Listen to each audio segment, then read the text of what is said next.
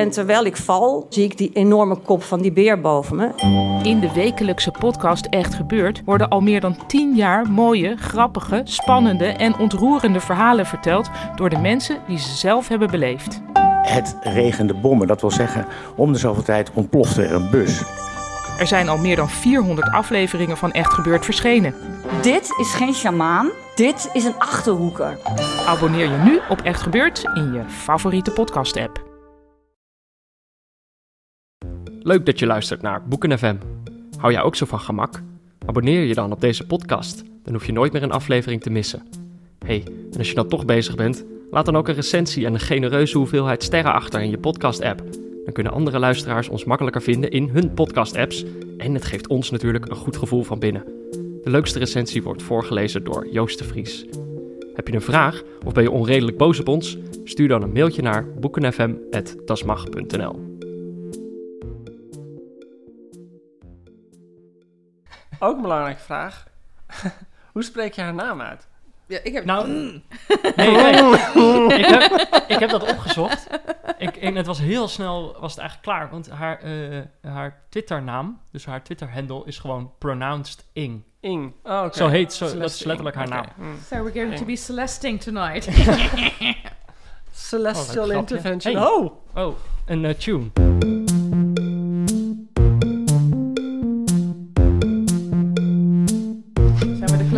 Ja. Welkom bij Boeken FM, de podcast van Das Mag en de Groene Amsterdammer over boeken en de inhoud ervan. Vandaag hebben we het over Kleine Brandjes Overal van Celeste Ing. Het gaat over de familie Richardson, een groot burgerlijk Amerikaans gezin in de aangeharkte stad Shaker Heights, Ohio.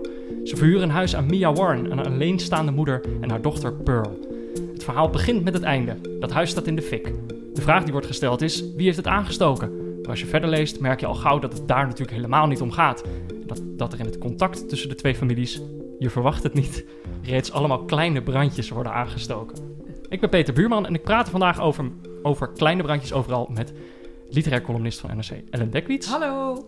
En redacteur van de Groene Amsterdammer en bekend van zijn opiniestuk in The Guardian, Joost Vries. Thank you for having me, Peter. Uh, gaat zo. Ja, Leuk. ja, is dit het setting? Ja, ja, kan je even die lul uit je mond halen, Joost? Ja, ja. Oké. Voor de luisteraar misschien goed om te weten. Normaal drinken wij altijd Pepsi Max tijdens het opnemen. Vandaag is het om onverklaarbare redenen Pepsi Max Cherry geworden. Ja. Dus mocht de- deze podcast onverwachte wendingen nemen, Een stuk zoeter. dan weet je een stuk zoeter, zeg je? Ja. Dat is jouw. eh, ik, ik neem even een slok. Oké, nou, terwijl dit heel interessant is voor luisteraars, gaan we het zo meteen eens even hebben over deze roman. Wiens idee was het eigenlijk om deze roman Ja. te bespreken, lieve Dat kinderen? ben ik ook helemaal Volgens mij was het het idee van Joost de Vries. Joost de Vries Ja, uit Herengewaard. Ja, Herengewaard. Ja, super jammer, Joost. Ik had gekozen voor Kleine Brandjes Overal van Celeste Ing. Puur op basis dat haar vorige boek... ehm, ehm, Everything, Everything I Never Never Told You. eh, echt allerlei prijzen won in Amerika. Echt als een soort van het grote debuut van het jaar. Een paar jaar terug eh, werd opgepikt. En ik was hier eigenlijk wel benieuwd naar. Gewoon omdat ik soms wel benieuwd ben naar... wat ik eigenlijk een typisch Amerikaans soort roman vind. Maar je bedoelt Franson-achtig. Ja, zo voelt het een beetje aan. Dus een boek dat heel duidelijk zich afspeelt in een bepaalde tijd. Dus in dit geval speelt het zich 90. af in de jaren negentig. Dus eh, de mensen kijken de hele dag Jerry Springer. Er zit heel erg een soort van voor 11 september gevoel in. Er zit een soort van manier van niet over de maatschappij nadenken in. Wat bedoel je met een voor 11 september gevoel? Nou, ik, ik denk dat, dat als je een moment moet... Kijk, je hebt in Amerika natuurlijk altijd wel de culture wars gehad. En het idee dat links tegen rechts verkeerd... en dat op allerlei verschillende manieren tot uiting komen. Maar er zit een soort van element in... en ik, ik denk dat ik dat met voor 11 september... dat er... dat het eigenlijk een land is dat gewoon helemaal... of tenminste, het speelt zich af in een, op, op een plek... wat gewoon helemaal op zichzelf gericht is. Waar eigenlijk over de kernwaarden van Amerika niet wordt getwijfeld. Eh, er zit een heel erg een gevoel in van... eh, dit is hoe het hoort te zijn. Ehm, de mensen hebben de hele tijd een houding dat er... Ja, dat, dat ze niet... Volgens mij zegt een van de personages dat letterlijk van... I don't see race. Dus het is heel erg een manier van alle problemen die in Amerika spelen... en die de afgelopen paar jaar denk ik heel erg naar de oppervlakte zijn gekomen... die heel erg op zijn gehaald en heel erg zijn opgeleid. Dat die op dat moment ook wel branden. Eh, maar dat het vuur nog niet echt laaiend was. Dus het, het is nog heel erg weggestopt. Nou ja, eh, wat, wat, eh, wat, wat mij opvalt, het, het lijkt me niet per se dat het door 11 september komt, maar eerder doordat het nog voor de financiële crisis Ja, is. dat, dat, dat en denk een ik ook. soort rotsvast vertrouwen in de eigen maakbaarheid en in het perfectie Ja. van het systeem zelf. Maar even terug. Ja. Was dat nou de reden dat jij hem koos, Joost? Nee, nee, ik was, ik was door aan het gaan. Eh, dus, dus aan de ene kant speelde zich heel erg op zo, in zo'n bepaald moment af, de jaren negentig. Aan de andere kant heel erg op een vaste, vertrouwde locatie. Namelijk de suburb, de, de, de eindeloze buitenwijk in Amerika, waar het gezond overal even groen is ehm, op het eerste gezicht. En waar iedereen meerdere auto's heeft en, en de gezinnen eh, keurig bij elkaar wonen. Ehm, dat ideaal, wat natuurlijk echt zo'n typisch Amerikaans ideaal is. Dus ik was eigenlijk was ik er gewoon benieuwd naar, naar is dit nou zo'n grote ideeachtige roman die zo typisch Amerikaans zijn? Ik heb eigenlijk al heel tijd niet meer zo'n soort boek gelezen, omdat ik er een beetje van afgekeerd was. Maar ik was hier eigenlijk wel weer eens nieuwsgierig naar. Maar, maar ik proefde het een maar. Ja, maar ik heb het idee dat, dat zijn we al bij de Maars beland. Nee, die kunnen we misschien inderdaad wel uitstellen. En in dit geval was dit ook zo'n boek waarvan je meteen weet. En ik weet niet, het, het, het, het zijn niet per se de boeken waar ik altijd als eerste naar grijp, maar soms verplicht ik mezelf om er toch naar te kijken. Wat heel erg uitstraalt dat het zo'n well-crafted novel is. Dus het heet Kleine Brandjes Overal. En in de eerste scène, eerste bladzijde, is meteen een enorme brand aan de hand. Dus het gezin, eh, het huis van de familie Richardsons, dat zeg maar het centrale eh, gezin is in de, het centrale familie in het verhaal, wordt afgebrand. En meteen heeft iedereen het erover, wie heeft het gedaan? En dan in de loop van het boek wordt die vraag, wie heeft het gedaan, wordt natuurlijk opgelost. En ondertussen krijg je, want zo gaat het altijd, op het moment dat er dan zo'n crisis plaatsvindt, dan worden van alle mensen, alle personages, krijgen natuurlijk alle geheimen te weten, alle spanningen worden op spel. Dus ik was eigenlijk gewoon benieuwd om weer zo'n well-crafted novel te lezen. En Ja. ik, dacht, ik, ik was benieuwd of, of dit dat zou zijn. Ja. En jij, Ellen, hoe heb jij, hoe heb jij dit beleefd? Eh, nou, eh, oh, ik, ik, wa- ik was wel gefascineerd toen ik begon te lezen, want ik begreep ook, dit, dit, dit boek was ook in de prospectus al aangekondigd, het zou wel de zogenaamde zomerhit, eh, Amerikaanse zomerhit in Nederland worden. Je ziet nu ook overal bij Atheneum die posters hangen. Mhm. Eigenlijk wat vorig, of twee jaar geleden The Girls was, van Emma Klein. Dat is een beetje dit boek van deze zomer. Ja, zo voelt het een zo- beetje aan inderdaad. Ja. Dus daarom had ik sowieso wel zin om erin te beginnen. En kijk, ik hou van dat soort big American novels. weet je wel, waarin je eigenlijk generaties meekrijgt. eh, eh, Amerikaans leven, wat dan symbool staat, of wordt gesymboliseerd door één gezin.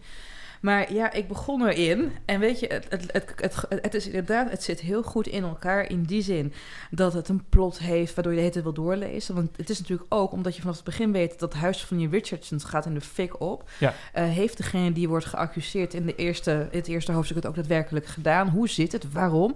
Dus je wil doorlezen. Ja. En ik had telkens ook zin om door te lezen in het boek, maar tegelijkertijd dacht ik ook de hele tijd van...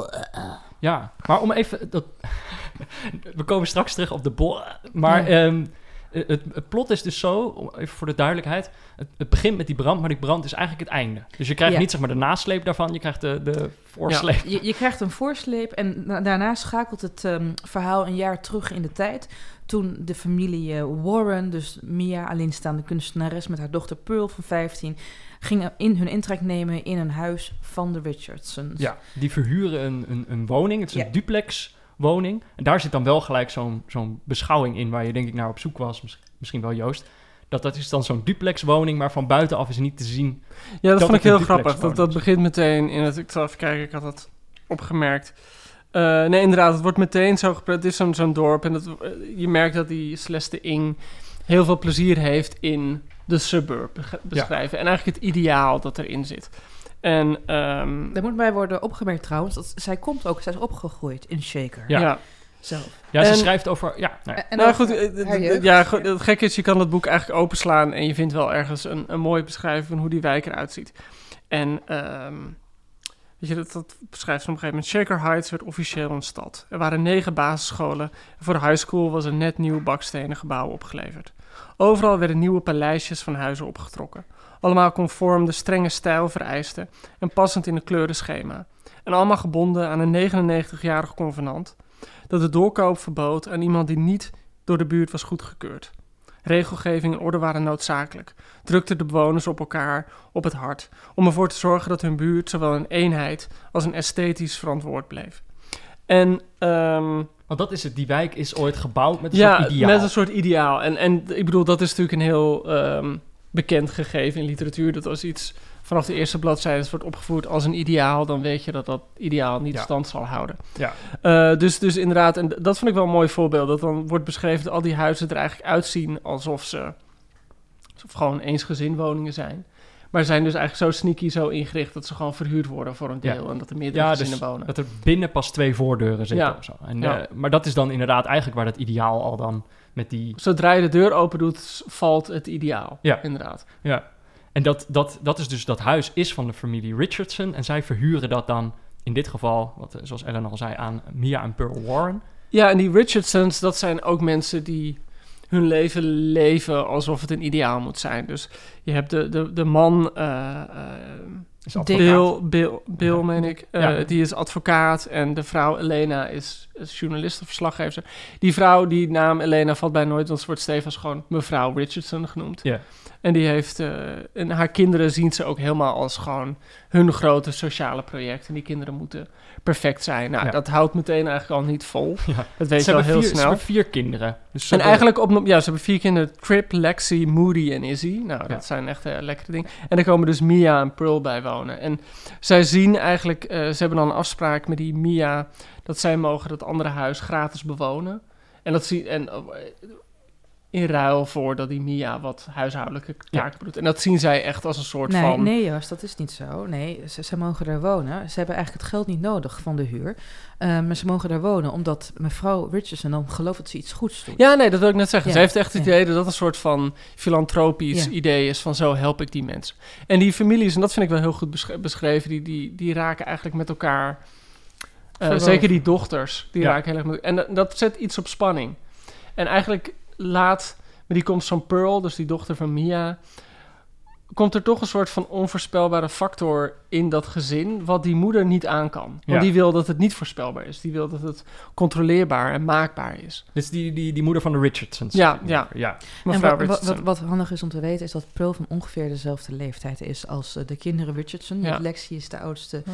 Die is eh 17, bijna 18. Dan heb je eh, Trip, de, de GV Jock, de sportieve, de knappe jongen die alles kan. Die Ja. zal een jaar of wat eh 16 zijn. En dan heb je meest tragische personage, eh, tweede zoon Moody, die een ontzettende crush heeft op Pearl, maar gewoon nog harder door haar wordt gefriendzoned dan Jorah Mormont door Daenerys Targaryen. Dat is echt om te janken. En tenslotte Zo hebben we daar een Jorah beetje de... Ja, Sajora Friendzone. En tenslotte hebben we daar Izzy, die is 11 jaar, is een beetje de Björk van de familie, eh, gemixt met ehm, de Unabomber. Want zij is dus Ja. eh, chronisch boos. Zij is, zij is radicaal. Zij weet met behulp van een pakje tandenstokers de school een hele dag lang plat te leggen. Ga niet verklappen hoe dat gebeurt. Maar zo krijg je dus een hele interessante mix. Dan krijg je iemand van buitenaf die eigenlijk Pearl en Mia zijn duizenden keren al verhuisd. Dus Pearl is eigenlijk zonder wortels, zonder gezin, zonder vriendenleven opgegroeid. En die komen opeens bij zo'n ontzettend gezapig klassiek voorbeeld van de American Dream. En dat, ja, dan krijg je de poppetjes aan het dansen. Hè? Ja. En ehm, waar af en toe een interessant personage voorbij komt, zoals bijvoorbeeld die Moody, die natuurlijk eigenlijk in kern diep tragisch is en of ze op zijn gitaar plooit en waarschijnlijk maag blijft tot zijn 21ste. Gewoon een klassieke puberjongen eigenlijk. eh, nou ja, misschien was jij zo, Peter. Ja, ik bedoel, ja, weet wij, wij- wij waren, wij waren anders thuis. Ehm, maar eh, je krijgt eigenlijk eh, een soort standaard chemie tussen de jongeren ook. Kijk, en wat het voor mij leuk maakte om te lezen... Celeste mm, is uit 1980, ik ben uit 1982. Dus dit was een feest der Ah, herkenning. De muziek die ze luisteren, de tv-programma's die ze kijken. Maar daar hield voor mij verder de lol eigenlijk ook wel bij op. Want, en ik kijk even naar jullie heren... Ik, heb, ik weet niet of het aan mij ligt, maar ik vond het een bijzonder geconstrueerd verhaal. Geconstrueerd in die zin dat ik eh, me kan voorstellen dat Celeste Ing op een avond met een fles port op de bank zat en dacht, nou, ik ga eerst even een aantal thema's bedenken en vervolgens een paar symbolen daarvoor uitdokteren en dan schrijf ik die roman hups in één keer op. Oh ja. En dat gevoel bekruipt mij, heeft mij heel vaak bekropen tijdens het lezen van dit boek. Maar jij hebt het nou he- heel specifiek over de thematiek dus. Of niet? Zowel de, zowel de thematiek als de symboliek. Eh, het boek heet natuurlijk Kleine Brandjes Overal. Eh, om de vijf pagina's heb je wel ergens een vonk die in een personage ontvlamt. Of er is rook dat ergens smult of ergens voor iets sinisters symbool staat. En ik vind een heel gemaakt boek. Mhm. Ehm, ik weet niet, misschien ben ik hier alleen in. Maar wat vonden jullie ervan, jongens? Nou, ik had wel... eh, maar ik had dat eigenlijk eerder in de, de, de constructie had ik dat gevoel dan eerder, zeg maar, dan, dan, dan in Daar kan ik thema. me helemaal in vinden. Kan je precies uitleggen wat je daarmee bedoelt? Nou, kijk, het is natuurlijk. Dit is weer een perspectief. Deed mij een beetje denken aan wat eh, Rachel Kushner ook deed in eh The Mars Room. Zo'n perspectief dat, dat redelijk vloeibaar is. Dus dat echt van personage naar personage gaat. En dat elk personage de, de- echt een, wel de ruimte geeft om zichzelf te, te, te laten kennen. Ehm, en dat gaat hier. Dat, oh, ik hoor, dit, is, dit klinkt voor de luisteraars heel eh, spannend heel waarschijnlijk. Ik, ik ben heel spastisch vandaag, dus ik heb net al mijn microfoon omvergeduwd. De doffe ploffen die jullie hoorden terwijl Joost het eerste Ja. stuk aan het reciteren was. Dat was ik met een fles Cherry Max. Ging ook niet helemaal goed. Maar terug naar jou, Misschien Peter. viel het heel erg mee. Maar dit, Ja. dit was een vergelijkbaar perspectief naar mijn idee. Dus dat eh, de, het perspectief verschuift steeds naar een ander personage... Waarin, wanneer de verteller het Ja. idee heeft dat het nodig is. Nou ja, ja, ja al, al is dit auctorialer. Dus je krijgt Ja. ook heel vaak, eh, als, alsof ze een soort Dostoevsky is, hangt ze erboven. Maar wat ze niet wisten, Ja. was dat Bebbe helemaal niet in verwachting was geweest. Dus je hoort de hele Ja. tijd zo'n oud-Russische stem van God Ja, eroverheen. ik had dat ook genoteerd op een gegeven moment. Fijn. Oh, dat is op pagina, de pagina opgeschreven hoor, dus dat ga ik even bijpakken. Dat ik, het hang- hangt dan al de hele tijd, heb je al een beetje het gevoel dat het inderdaad zo geconstrueerd is. En op een gegeven moment eh, dacht ik, ja, nu, nu heb ik je. Dat is dan zo'n zin als, ondertussen had, had Lexi ook zo haar romantische strubbelingen. Ja, ja, ja. Als dan een- ja, ja. Meanwhile, back at the farm. Ja, Meanwhile in the Batcave. Ja, dat soort dingen. Maar ook bijvoorbeeld dat er dan... eh, er wordt ergens een prop in de prullenbak gegooid... en dan weet je onmiddellijk al... Oh ja, Dat gaat gevonden. Ja, dit, dat- ko- dat- dit, dit gaat dit mis. komt weer... te- oh, Pistool van Chekhov. Ja, Ja, ja maar dat... Oh. God, je zou, oké. je zou bijna vergeten dat we rubrieken... Ik was het serieus vergeten. Ik was echt verrast. Ehm, ja, ik vind... We kunnen het hier nog niet echt over hebben. Over eh, of je het je moeder zou aanraden of niet. Eh, maar laten we daarom eerst even de lezersvragen doen. Dat is misschien wel leuk. Zijn er le- ja, er zijn lezersvragen. Zijn deze keer ingesproken door Merel. Degene die deze podcast altijd produceert, die ma- maakt. Omdat eh Marcia is op vakantie. En net is mij verteld waarheen. Oh ja, Canada. dat was het. Dus Merel spreekt ze deze keer in. Hoi Peter, Ellen en Joost. Soms, als ik me verdrietig voel of niet lekker in mijn vel zit, lees ik een bepaald boek dat me dan troost biedt. Vaak zijn dat bijvoorbeeld de verhalen van Toon Tellegen. Hebben jullie zo'n soort troostboek en welke is dat dan? Groetjes, Anne. Hmm. Oh, dit vind ik wel een lastige eigenlijk, als ik eerlijk ben. Ja. Het hangt natuurlijk een beetje vanaf. Soms heb je zin om een boek te lezen wat je helemaal opvrolijkt. Of, of wat gewoon helemaal eh, upbeat is. Zo. En soms heb je juist een boek nodig dat extra zielig is. Zodat je lekker mee kan janken. ja, zodat dat je, daar- een gietkanaal zodat hebt je- voor je verdriet. Zodat je daar Ja, van ja, af ja. bent. Ja, ik heb wat meer als ik verdrietig ben... Dat, dat ik dan liever een hele zielige film kijk... dan dat ik een vrolijke film kijk. Ja. In dit geval heb ik wel van die soort boeken die je als soort van comfort food naar binnen werkt.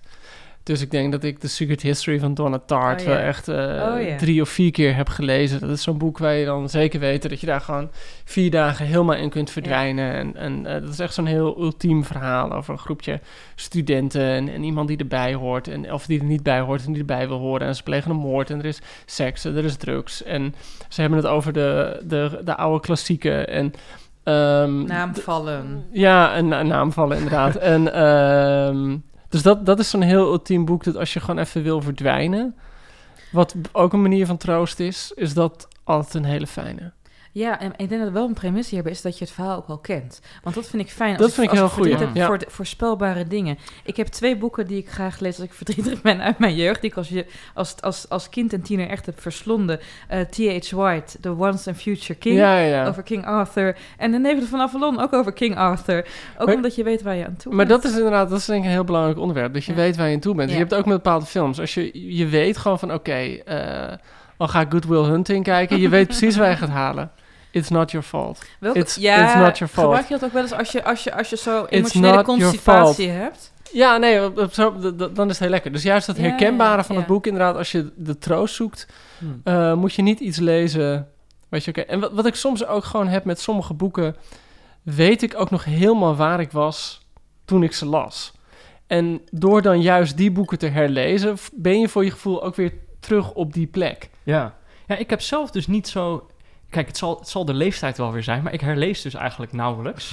Eh, misschien ben ik, eh, ben ik nog niet op die leeftijd. Omdat je dat ik dat 16 ga doen. bent. Ja, Eh, Peter Buurman, sorry. dames en heren. Ik zie dat nog. 16 jaar. Ik ben Is nog, toch aan het eh, Never been kissed. Ja, inderdaad. Ja. ik ben nog zo op die leeftijd dat ik, dat, dat ik denk dat dat zonde is van mijn tijd. Eh, maar, dus dat ik eigenlijk... Maar ik heb dus wel... Ik vind wel troost in, in meer de... Hoe zeg je dat? De handeling van het lezen zelf. Dus dan hoef ik niet per se altijd hetzelfde verhaal te hebben. Maar ik vind het eigenlijk al best wel lekker om dus wel een nieuw boek te pakken. Ja. En om dan je daar gewoon op te storten. Maar ja, als ik dan terugdenk, een boek waar ik wel veel troost aan heb gehad... is dat het niet echt een verhaal of zo, maar wel omdat het een beetje simpel was om te lezen voor je gevoel. Het werd gewoon heel goed verteld. Het is, eh, hoe heet dat nou? Short History of Nearly Everything van Bill Bryson. Oh, ja. Wat dan echt gaat over, over alles voor je gevoel. Eh, en dat duurt ook maar heel erg lang.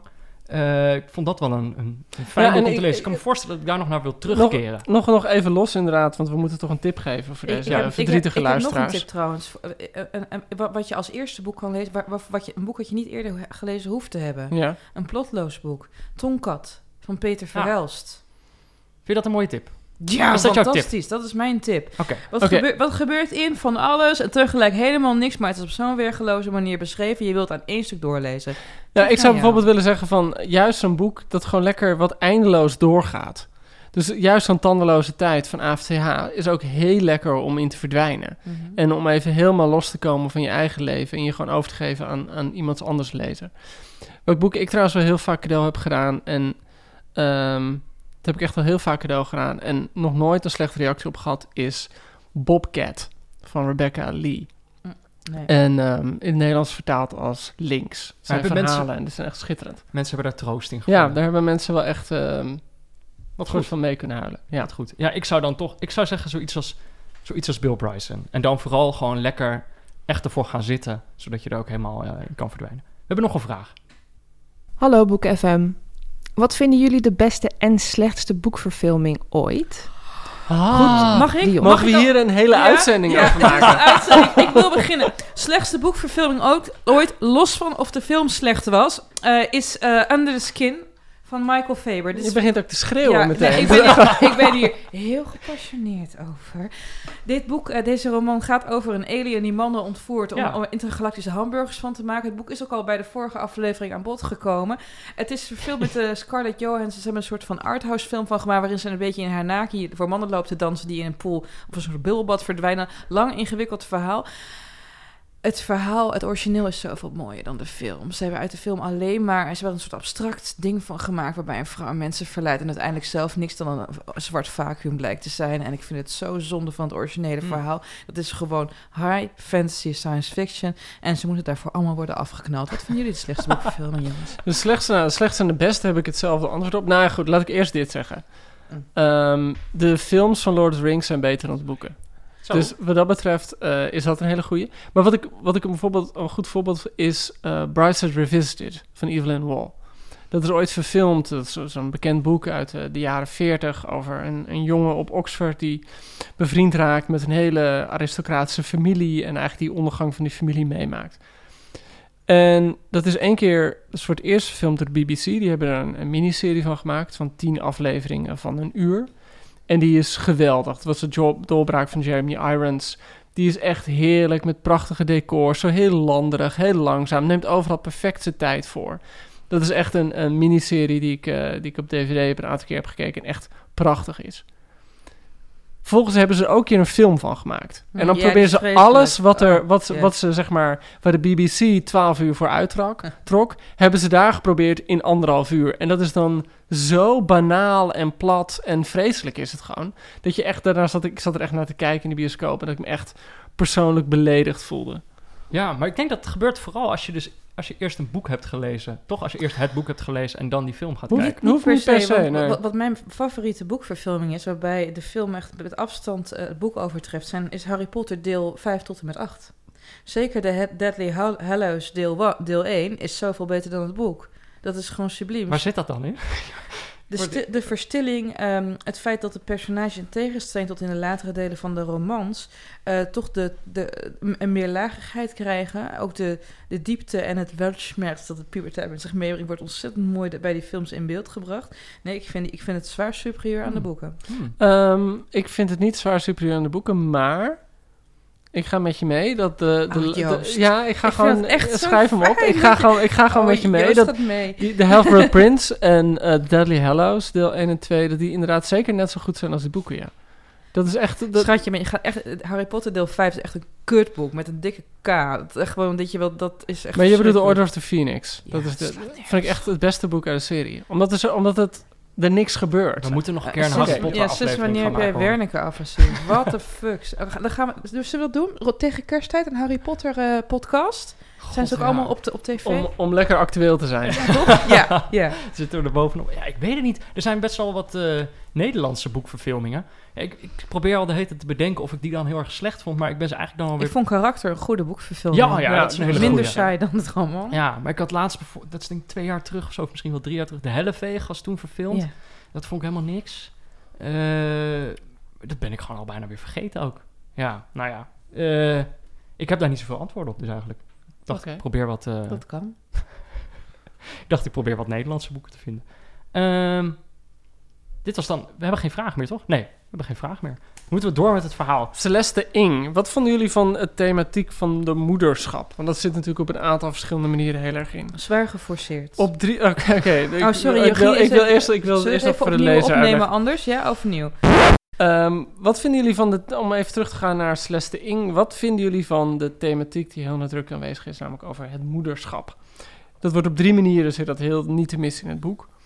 Allereerst eh, heb je het verhaal van de oudste dochters van de Richardson, eh, Lexi, die per ongeluk zwanger raakt eh, als, als 17, 18-jarige van haar domme vriendje. Je hebt het verhaal van de goede vrienden van de Richardsons, die ooit de McCullochs, die ooit een vondeling hebben geadopteerd. Een, een Chinees meisje dat bij de brandweerkazerne is afgegeven. Ik neem aan dat de brandweer in dat dorp iets beter is dan de brandweer in Amsterdam. Ehm, Minder macho cultuur. Minder macho cultuur. En nu wil de moeder die het ooit heeft afgestaan, of het heeft weggegeven, die is weer hersteld en die wil het kind terug. Dus dat is het dilemma. En dan heb je nog een verhaal van een eerdere huurder die ze hebben eh, gehad, de Richardsons, die een draagmoeder was. En toen eigenlijk heel erg in conflict raakte met zichzelf of ze het kind nog wel wilde afstaan. En je hebt nog het- de kwestie van Pearl en Mia zelf. Want zonder al te veel sp- eh, spoilers te willen weggeven, heeft, eh, is Pearl ontstaan doordat Mia als draagmoeder fungeerde, maar de benen heeft genomen. Ja, Maar dat, was, dat bedoelde jij toch met Ja, die ja. Dus, dus ne- nee, dat, nee Oh. dat is weer een ander verhaal. Maar goed, eh, dus, dus de, de thematiek van wie is de rechtmatige moeder? En die vraag wordt ook een paar keer volgens mij echt zo herhaald. Van wat bepaalt moederschap? Is het biologie of is het liefde? Ja. Ehm, dus ik was eigenlijk wel benieuwd. Nou, ik, ik vond het uitermate geforceerd. Ook de spiegelmotieven. Ik zal een voorbeeld noemen. Wanneer mevrouw Richardson op zoek gaat om het duistere verleden van Mia uit te pluizen, heeft ze uiteindelijk de ouders van Mia gevonden. En op het moment staat ook geschreven in het boek dat zij een, st- een stap over de drempel zet bij, die ouder, bij het ouderlijk huis van Mia. Trekt haar dochter Lexi het operatiegewaad aan om een abortus te ondergaan. Weet je wel? Dus het is allemaal ontzettend. Het, het ligt er voor mij te dik op. Eh, en ook dat hele nature versus nurture verhaal. Is moederschap erfelijk of is het maakbaar? Dat correspondeert natuurlijk heel erg met het idee van de American Dream, die vanuit Shaker Heights wordt uitgedragen. Ja. En dat, dat heeft ze zo niet subtiel erin gezet. En kijk, het, het, het punt is, het, het punt wat ze uiteindelijk lijkt te maken is, eh, je kiest je eigen familie. Dat, dat is eigenlijk de kern, heb ik het idee van deze roman. Maar daar heeft ze zoveel ongeloofwaardige plotwendingen voor nodig. Ik zal een voorbeeld geven. Op een gegeven moment wordt Mia, die wordt in de metro achtervolgd door een man als ze student is, metro in New York. En ze wordt helemaal bang. En na een paar uur stelt hij zich toch maar aan haar voor. En het blijkt dat hij haar als draagmoeder wil, want ze lijkt een beetje op zijn vrouw. Ik denk, ja, Ja, ja. Nou, en wat soms misschien ook wel een verschil is tussen Nederland en Amerika, is voor een groot deel gaat het dan over die ongewenste zwangerschap van Lexi, die 17-jarig is. Heel erg over de vraag van, goh, dan krijg je toch een beetje de vraag van abortus, mag dat wel? ja. Is dat, en ik bedoel, het is Amerika, het speelt zich af in de jaren 90. Maar gewoon nu, in, en als je het zeker in Nederland leest, en ik bedoel, een abortus is natuurlijk sowieso een hele heftige ervaring. Maar er wordt op een manier soort van moeilijk over gedaan dat, dat je dat nu bijna niet meer heel erg voelt op die manier. Dat je veel meer denkt van, god, dat meisje staat helemaal in de recht, wat ze ook beslist. Ja, is dat zo? Want in, in de Verenigde Staten is dat toch juist meer, meer een soort discutabel thema geworden. Juist nu... eh, Ik heb het idee dat, dat, die pro-life beweging... Ja, ja. nee, maar ik bedoel, als je het nu leest in Amsterdam in 2018. Oh, ik denk dat in Amerika Oh, zo, ja. inderdaad is het Ja. hè, Roe versus Brown, dat, dat, eh, dat, dat eh, die uitspraak dat een vrouw eh, dat recht heeft, dat staat nu heel erg onder de druk opeens weer. En, eh, heb je aan de regering van Trump ook niet echt een goede als je een vrouw bent en baas en eigen baarmoeder eh, wil zijn.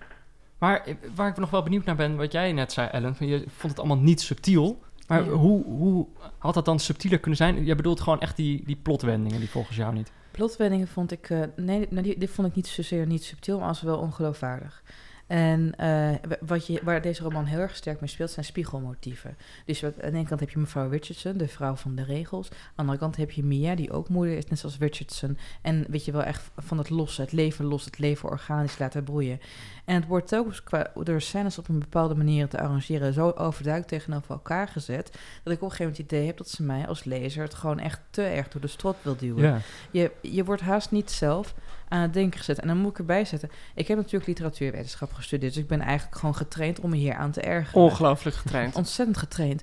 Uh, maar, uh, jij stoorde je hier niet aan, Peter. Want jij hebt wat Grieks en Latijn gestudeerd. Dus je bent bij Hij andere zit, hij zit nog op de, op de VWO. Ja, dat me een beetje. Ja, krantenwijk hebben. Ja. Ja. Ja, ik, had, ik heb inderdaad mijn examen Nederlands niet gehaald, dus ik moet volgend jaar weer overdoen. Nee, maar ehm, ik had, nou, ik snap, ik snap wel wat je bedoelt, Ellen, maar Ja. ik, ik snap eigenlijk niet, eh, of nou, wat ik me eigenlijk afvraag is, jij had tijdens het lezen wel al het gevoel, jij zag het allemaal al wel aankomen een beetje. Ik zag het aankomen en ik zag ook eh, alsof ik naar mijn borduurstuk keek, maar ik kon ook helemaal voorspellen hoe de achterkant eruit zag, waar de knopen zaten, met welke effecten steken waren ingezet. Ik bedoel, ik weet niet hoe jullie borduren is, maar je zag echt de, het, de geforce- het geforceerde dropen vanaf. Joost, jij hebt natuurlijk geen literatuurwetenschap gestudeerd, maar je houdt wel van Ik een ben een boekje op zijn barbaar. tijd. Ja, inderdaad. Ja. Wa- wa- Wat was jouw bevinding? Nou, waar ik met dit boek mee zat. ehm, ik weet niet hoe je dat precies moet noemen, maar het voelt. Laten we de Hollywoodisering van literatuur nemen. En het idee, soms is een beetje iets binnen buiten gekeerd. In het verleden schreef iemand een heel mooi boek en er wordt dan een film van gemaakt. Nu heb je wel eens het gevoel dat mensen een boek schrijven zodat er een film van kan worden gemaakt. Interessant. En dat voelde bij dit boek op een aantal manieren voelde dat heel nadrukkelijk aan. We moeten zeggen dat op As We Speak ja. eh, Ja. Reese Witherspoon eh, de rechten al heeft gekocht Ja. en er een, een miniserie van Voor wil Hulu, maken. Ja. En zo voelt het ook helemaal aan. Je- Ik bedoel, je ziet helemaal het decor, je ziet de personages, je ziet bij wijze van spreken de acteurs en actrices zie je al voor je. Het heeft een bepaald van heldere setup eh, die zich zo makkelijk in een tv-serie laat vangen dat het ook bijna niet meer met literatuur te maken heeft. Het is zo, ehm, zo glad gemaakt op een bepaalde manier. En, en Stop, je, je, zegt- je, zegt iets interessants dat bijna niets meer met literatuur te maken heeft. Wat versta je dan in dit geval onder... Nou, laten we het zo zeggen. Ik bedoel, Wat gaat er verloren straks? Ehm, je hebt niet het gevoel dat dit, om te beginnen, een werk is dat in taal is ontstaan. Ja. Ik bedoel, over de stijl kunnen we denk ik heel simpel zijn. Eh, die is er gewoon niet echt. Ik bedoel, het wordt gewoon heel vlot verteld. Het, het, het, het- Niet me, ik, ik, dan, dan doe je haar tekort. Ik vind het er echt wel goede observatie. Er zitten ook echt best wel sterke metaforen. Ik vind het beter verteld dan, een- dan zo'n doorsnee grote Amerikaanse Oké. roman. ben ik wel met je eens. Maar het- ik bedoel, de, de, de taal is voor mij niet op zo'n manier... De taal is er vooral om jou als lezer vooruit te helpen Ja. door het verhaal heen. Het is, het Ja. is niet iets dat echt op zichzelf staat wat dat betreft. Ehm, daarnaast heb je personages. Alle personages zijn ongeveer één ding.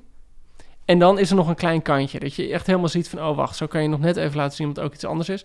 Dus het voelt gewoon heel erg... Het voelde voor mij heel erg aan... alsof ik gewoon een slimmere variant... van Desperate Housewives aan het lezen was. Mhm. En ehm, dus dat is wat ik een beetje bedoelde met die Holland. Je je Maar voelt Joost- bijna alsof je meer een filmscript leest. Ik interrumpeer je wel even. Waar zit dat slimmere hem dan in? Sorry, wat? Het, Waar, waar zit het slimmere er dan in? Van Desperate Housewives? Ja. Ja, nou heb ik alleen de, de eerste paar afleveringen gezien van Desperate Housewives. Nee, Misschien nee. mag ik dat waardeoordeel niet geven. Nee, nee, maar, nee, nee, nee, maar... ehm, basis ik, ik, vind het, ik vind het... Kijk, Desperate Housewives was voor mij heel erg eh, over de top. En cliché. En dat is dit niet. Weet je wel, ik bedoel, het is ook wel gewoon met, eh, ehm, met primaire kleuren geschilderd, weet je wel. Het is heel duidelijk in wat het is, maar het is ook weer niet clichés. En het, ik bedoel, het is ook weer niet zo dat je de personages van botkarton zijn. Ik bedoel, er is wel meer dan dat. Nee, maar het ligt allemaal wel redelijk... Maar het ligt wel er ligt bovenop. Ja, ja, ja, ja, ja, ja. ja. Maar jullie waren, jij had het aan het begin, had je, over, had je het over een well-crafted novel. Ja. Dus dan heb je het over de, de craft van een, van Ja, een maar- novel maken. En dat is dus niet is dit, dit is dus geen well-crafted novel? Nee, dit is juist een crafted novel. Ja, Een well-crafted. En dat is een soort... Het is een soort van backhanded compliment. Eh, ja, sorry, ik schrijf voor The Guardian, dus ik gebruik veel... maar ehm, ehm, het idee is eigenlijk dat een boek puntgaaf is. En je leest het en je denkt, oh, goed gemaakt, wat ga ik nu eten? En het idee is van een roman... Het, de mooiste romans, zeggen we altijd, zijn romans die een beetje mislukt zijn. Dat zijn romans waar iets raars aan is, waarin iets niet helemaal wordt opgelost. Waarin je toch langer over na blijft denken, waar niet alles meteen duidelijk wordt. Waarbij niet op elke, antwoord, eh, op elke vraag een antwoord komt. Dat zijn toch de boeken waar iets geks mee is. Mhm. Eh, En- en dat is, dat, dat is dit niet, denk nee. ik. Maar Ellen zegt volgens mij net iets anders. In de zin van, jij, jij hebt het idee dat de craft te zichtbaar is. De constructie te De constructie is voor mij te zichtbaar. Want, en maar dat kan ook dus verpest zijn, omdat ik dus getraind ben om die lagen eruit te halen. Maar ik zie Als een echt, commando ben je je getraind. hebt geen idee. Ik ben een jongen. Ik zie overal de lasnaden zitten. En dat vind ik gewoon jammer, want ik, ik raak er ook niet meer echt verrast. Want ze bouwt bijvoorbeeld ook bepaalde plotwendingen. Die bouwt ze al een paar pagina's van tevoren in. Mhm. En daar zie ik het zelf van meters ver af eh, aankomen. Die prop die in de prullenbak valt. en Jongens, die dat- dat soort dingen Die inderdaad. prop. Ja, nee, dat, Ja. dat zie je. Ik bedoel, Ja. dat is een beetje... Oh, Ja, dan komen we toch bij, bij dat ding. We hadden het net al over moederschap. Is dit dan een boek dat je zou aanraden aan je moeder? En aan je vader. Ik Ja, zou dat het- mag ook. eh, ja, mijn moeder zou het, zou het wel verslinden, maar die zou het een niemendalletje vinden. En mijn vader zou het heel saai vinden. Hm. Ja, wat heb ik daar nog aan toe te voegen? ja, inderdaad. Ik ja. zou het ook wel aanraden aan mijn moeder, omdat ik, omdat ik wel vind dat er daadwerkelijk mooie passages over moederschap in staan. Eh, en ik denk dat zij dat dan ook fijn zou vinden om dat te lezen, omdat zij, omdat zij mijn moeder is. Dus als ik het haar zou aanraden, zou daar dan ook. eh, Ja. Dat ze weten dat het nog erger kan. Ik eh, sluit me bij jullie ouders aan. Dat, eh, Oké.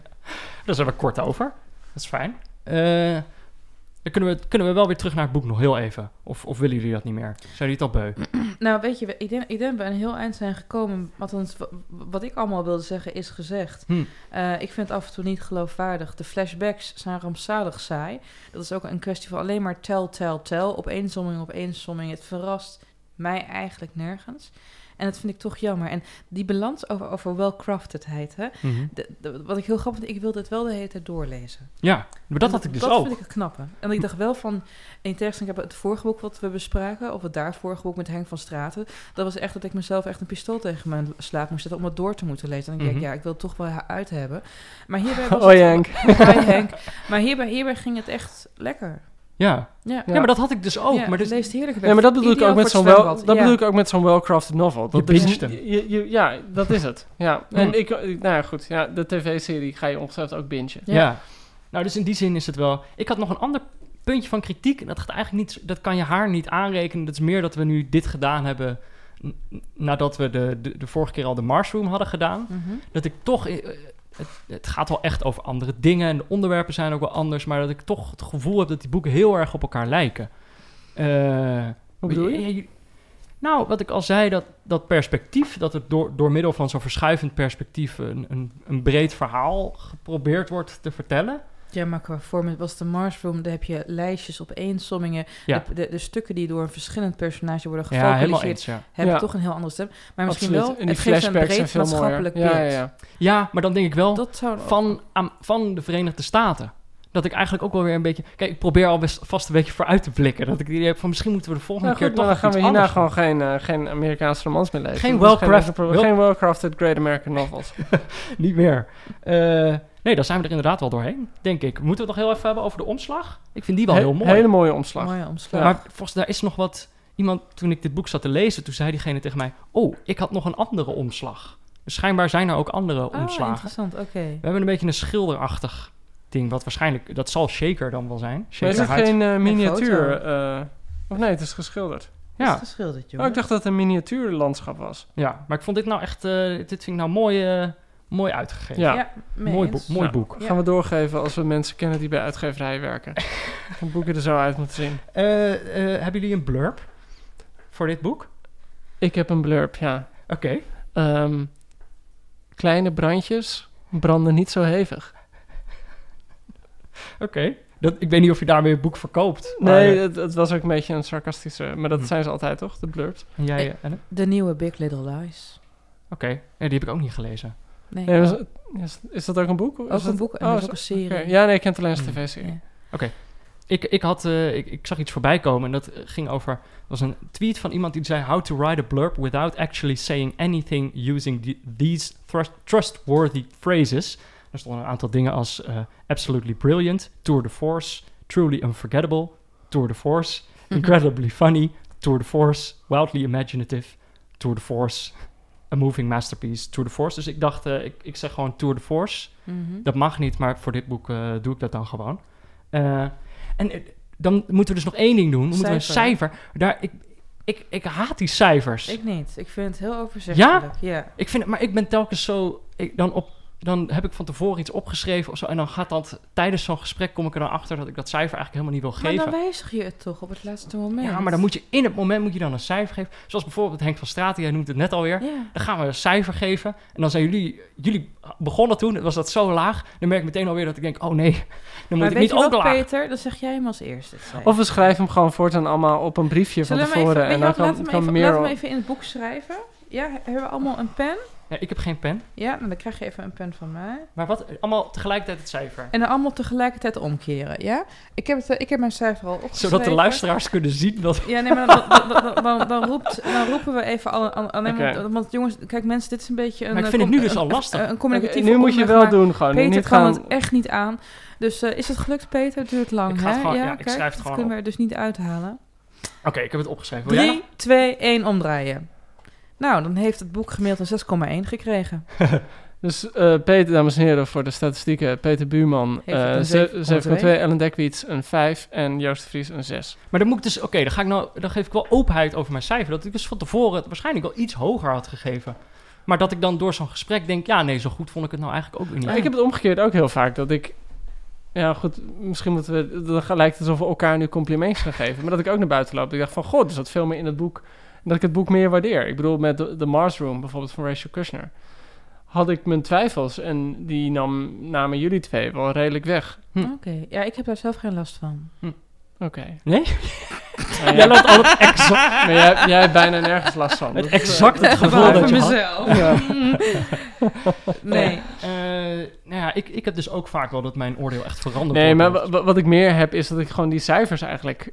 Ik bedoel, als ik zelf te denken van... je hoort een paar mensen op radio praten eh, over mijn eigen boek... en die zeggen dan van nou, het is een 7. Ja. Dan zou ik echt denken, wat de fuck, weet je wel? Of, Ja. of oh, het is een 4, laat- dat zou ik nog kunnen. Ja, maar het Dus ik voel me er wel heel raar bij altijd. Ja, maar het was ook als een grapje bedoeld. En ik dacht in het begin ook, oh, dat wordt wel grappig. Maar ik vind het dus helemaal Het niet. wordt ik vind het helemaal niet grappig meer.